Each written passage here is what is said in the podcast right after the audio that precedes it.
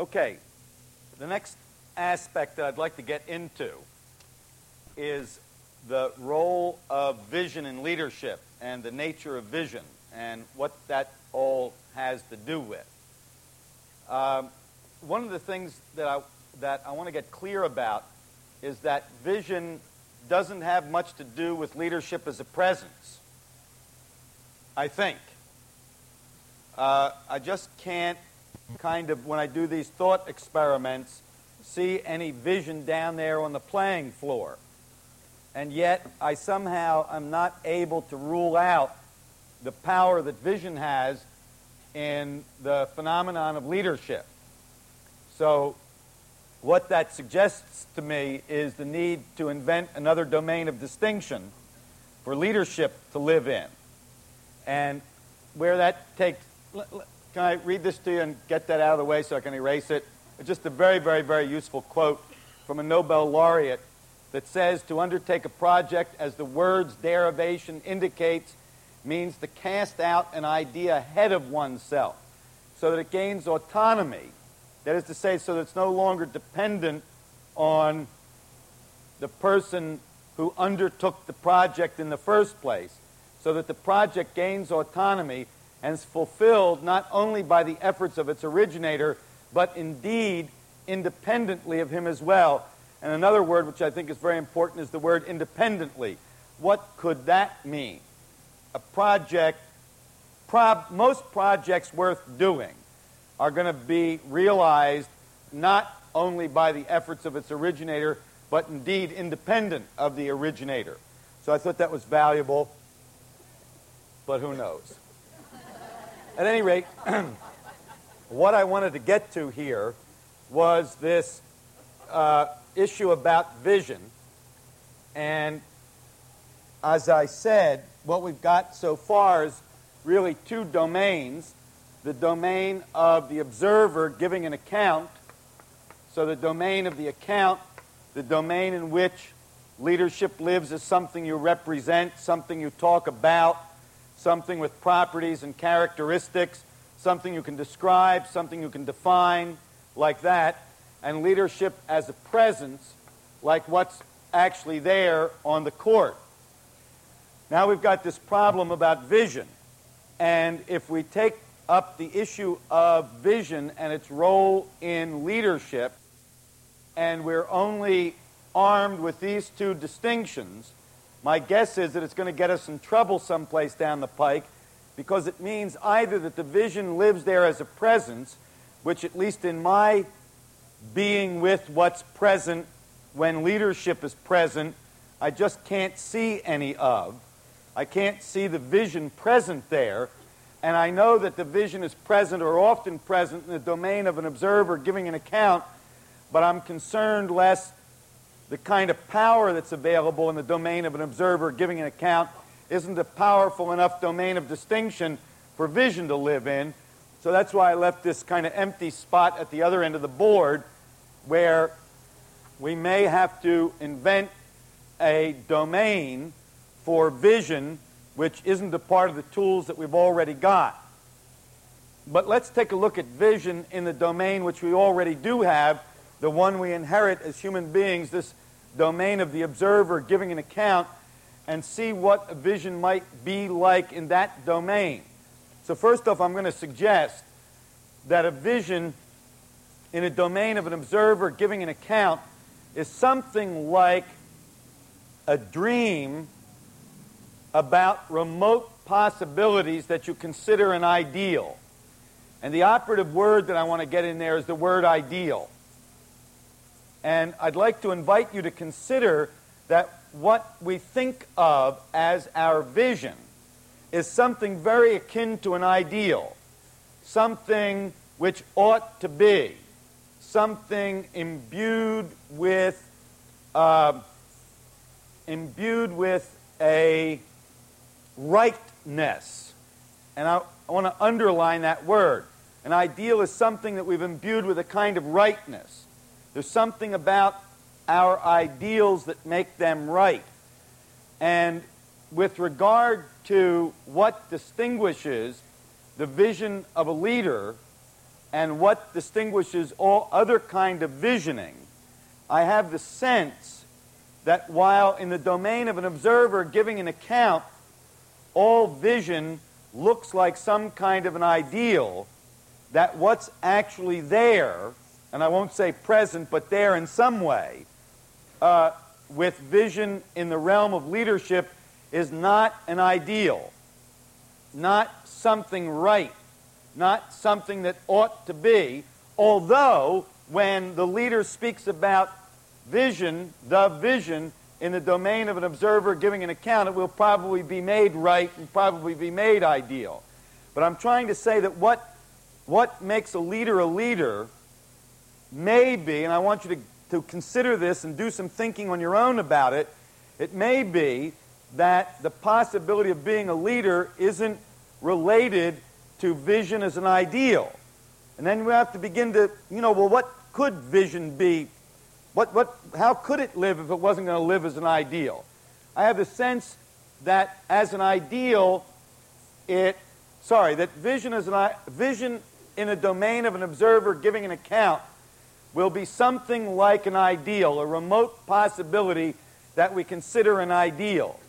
The Hunger Project serves as a very, very good example for me in this case because I've been close to the Hunger Project since its beginning, and I've been able to see what's happened to it in the world, and it kind of gets clear to me, and I can see that even in the beginning, I was kind of concerned about uh, the end of hunger as an ideal. And one of the dangers about the end of hunger is that it's a very ready ideal. Very readily becomes the ideal. It would be right for people not to starve. It would be right for people's lives not to be damaged by uh, an insufficient amount of nutrition. I mean, it kind of sits in the society as an ideal, as something right. And what motivates action in the field of hunger is this ideal of the end of hunger. And I'm really asking you to kind of consider that for yourself and look at it for yourself to see that what organizes people's behavior, why people make donations, why people, oftentimes, why people are working, is that the end of hunger is a kind of an ideal and not only is it an ideal, but everybody's happy with it as an ideal. We're ready to reinforce it as an ideal. We're ready to do business with the end of hunger as an ideal. In fact, it looks like the right place to do business. If you take this whole issue about ending hunger from the perspective of market research, you say, well, ending hunger, that's pretty good. That's hot in the marketplace because it's an ideal everybody has. Only I have the suspicion that things that live in the market as an ideal, that the action derived from ideals somehow don't make a difference. That is to say, somehow leaders are not working on vision as ideal, not that they don't know how to manage a vision as an ideal in the domain of an observer giving an account, but that vision cannot live like a power when leadership is going to happen as an ideal. Uh, one of the ways that I talked about the end of hunger is as a very practical matter, not merely practical for the people who are hungry, and not merely practical for us who would benefit uh, by uh, having a world free of hunger, but from the perspective that if we did handle hunger, we would have said something to ourselves about who we are, the being of which would leave us in a more powerful place as human beings. Now, that's kind of something different than an ideal, if you can hear that. That's something you've got to kind of create for yourself and generate for yourself.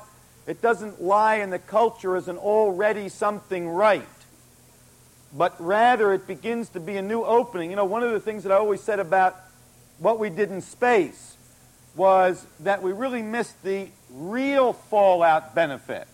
I mean, there's a lot of conversation about the fallout benefits of our space program, such that we now have things that we can put on our tile floors that protect the tile floors better than we did before. They've come up with new materials to polish floors with. as a fallout, and that's been very valuable, and lots of uh, things in the medical profession. I just saw an ad for a hearing aid that's so small it just sits inside your ear. Surely some of that miniaturization was a fallout of the space program. But what never fell out of the space program was a saying to ourselves, like creating ourselves, that we can create possibility like an opportunity. That we don't just have the opening to create possibility like an ideal, but that we can create possibility in such a way that in the creation of the possibility, we're empowered to realize the possibility. That we can create possibility such that the creation of the possibility mobilizes the forces to fulfill the possibility. That we can create possibility such that the creation of the possibility includes, incorporates, and actually makes use of what resists the possibility. So that fallout we never got. We kind of wound up reinforcing that we were as smart as we hoped we were rather than that we were bigger than we imagined we were. And I have the sense that vision as an ideal works something like that. So the question is what is the nature of a vision that is appropriate to leadership? What is vision in leadership really? Not in the domain of an observer giving an account, and not in the domain of presence, but what is the domain of distinction in which vision would have to live? See, again, I'm trying to tease you into the distinctions rather than give you information. So, over the years, people have come to me with more good ideas than you can shake a stick at. And I mean, man, really excited about the ideas. And good ideas. And it's clear to me, and it has been clear to me for a number of years, that there's a distinction between a good idea to which you're ready to devote your life and about which you can speak with enormous excitement, and a vision like a possibility. So I want to start to tease into existence that distinction for us. Those things about which we're excited those things which reach out and grab us and pull us in and, and own us, and that which lives as an authentic possibility which invites an action which is ourselves. See, one of the things about a vision as it shows up in leadership, it seems to me, is that a participation in that vision and engaging in that vision is something very akin to what we have ordinarily called self expression. That people somehow find themselves when they're participating in a vision as contrasted with a good idea. I don't know. But I know it needs our attention that we need to break the code on this stuff people are excited about that are really good ideas. And for the moment, I'll just give it a name like a good idea and a vision, which is something that has power beyond a good idea, power beyond the excitement, power beyond the argument for itself. So I don't know. But I want us to inquire into that. And the first place that I'd like to begin the inquiry is in Minneapolis, St. Paul. So who is on the phone from Minneapolis, St. Paul? Peter. Peter, hi. Werner, my question has to do with practice. The metaphors that I hear you using for distinguishing leadership, like tennis and Aikido, imply practice. And so does perhaps the method of inquiry that you are asking us to engage in. And so my request is that you tell me about the role of practice in leadership. Well, I don't really understand practice all that well, so it's something uh, about which I'm curious, like inquiring into. One of the things that I'm satisfied with now is if we use the analogy of riding a bicycle, one does not learn to ride a bicycle through practice. I say that you can get on a bicycle and fall off endlessly and never, quote, learn to ride a bicycle. I say that what happens when we say that the person is practicing and they've learned to ride a bicycle through practice is that somehow whatever it is we call practice when we're speaking about it like a presence is the opening for the creation of distinctions.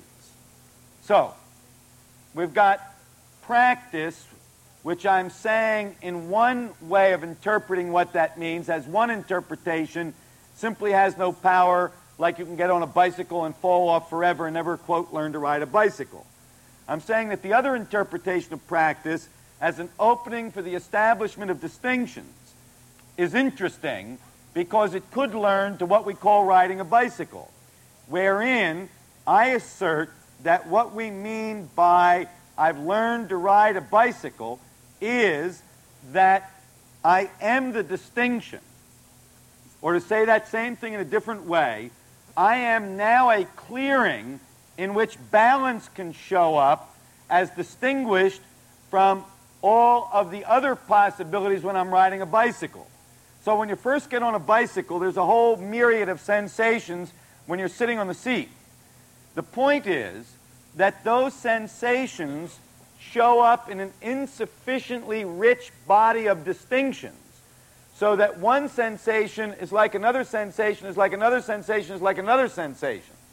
But as soon as you have the distinction, not the experience of balance, but as soon as you have the distinction balance, as soon as you you are a clearing for balance to show up in, then those sensations of balance become distinguishable from those sensations of not being balanced. And with that distinction, you now begin to be familiar with the experience of balance and the experience of not balance.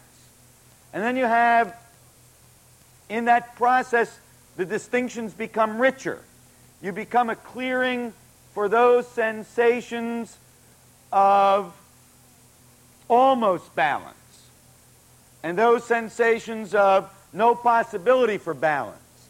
And as the sense as the distinctions get richer, the body of experiences held in those distinctions build, and the distinctions become clearer, firmer, and that's what we call learning to ride a bicycle. But the first thing that happens in what we call learning to ride a bicycle is that you become a clearing for balance. So, practice then, if you take that interpretation, Peter, practice, at least in the beginning, might be an opportunity for the creation of distinctions. And that's what we would mean by practice. Well, if you were going to design a practice for the creation of distinctions, what you would call that practice would probably be inquiry. At least it would be something like what we mean by an inquiry. So you don't say when you're learning to ride a bicycle, how do I hold my body? Because even if you had that information, you wouldn't likely be able to ride the bicycle any better. What in fact happens is not learning how to hold your body, but you are a clearing in which balance can show up. Now,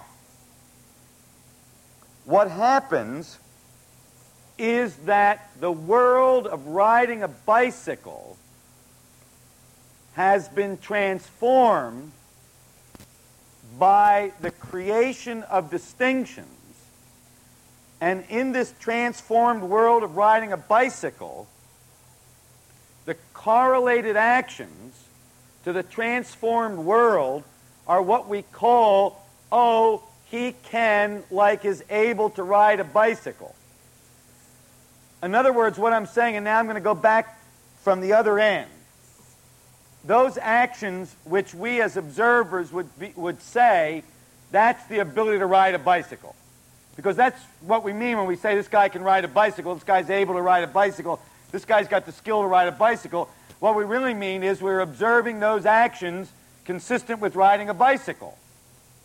Now, I say that a person's actions on a bicycle are not commensurate with any information about how to hold his body or any information about how a bicycle works or even any information about how balance works, but rather that a person's actions on a bicycle are a correlate with the world of the bicycle, the world of being on a bicycle. So that whatever way the world of being on a bicycle is construed, the way it's construed determines the actions on a bicycle. So, what the ability to ride a bicycle must mean is that the world of the bicycle or the world of riding a bicycle now is in a certain way. And the way in which a world of riding a bicycle is when the actions are what we call able is a world built out of a body of distinctions, and therefore it's the body of distinctions which are ultimately at the source of what we call an ability to ride a bicycle. Now, all of that process requires something, and I'm going to call that something practice. So I'm saying that practice is the process of building distinctions as clearings or openings for experience and action, which then get recorded as a body or a history of experiences. But here you have action not correlated with memory, action not correlated with history, action not correlated with information, but here by presence I mean action correlated with the in the worldness. So this is acting in the world. Presence could be said to be acting in the world. Or a more familiar term for you, presence could be said to be being in the world, where being or action is the front of my hand and the back of my hand is in the world. So notice that the front of my hand is correlated like an action with the back of my hand like an in the world. So I'm saying that what we call the ability to ride a bicycle, when we say over here, that guy's got the ability to ride a bicycle, what we're really observing are actions correlated with an in the world that produce bicycle riding, but the in the world to which the actions are correlated are generated by a body of distinctions like, for example, balance as a distinction, not balance as an idea and not balance as an experience, but balance as a distinction where one becomes the clearing for the experience of balance to appear. Then you've got action correlated to in the world. Peter, more about practice? No, thank you. Okay, thank you. Very good.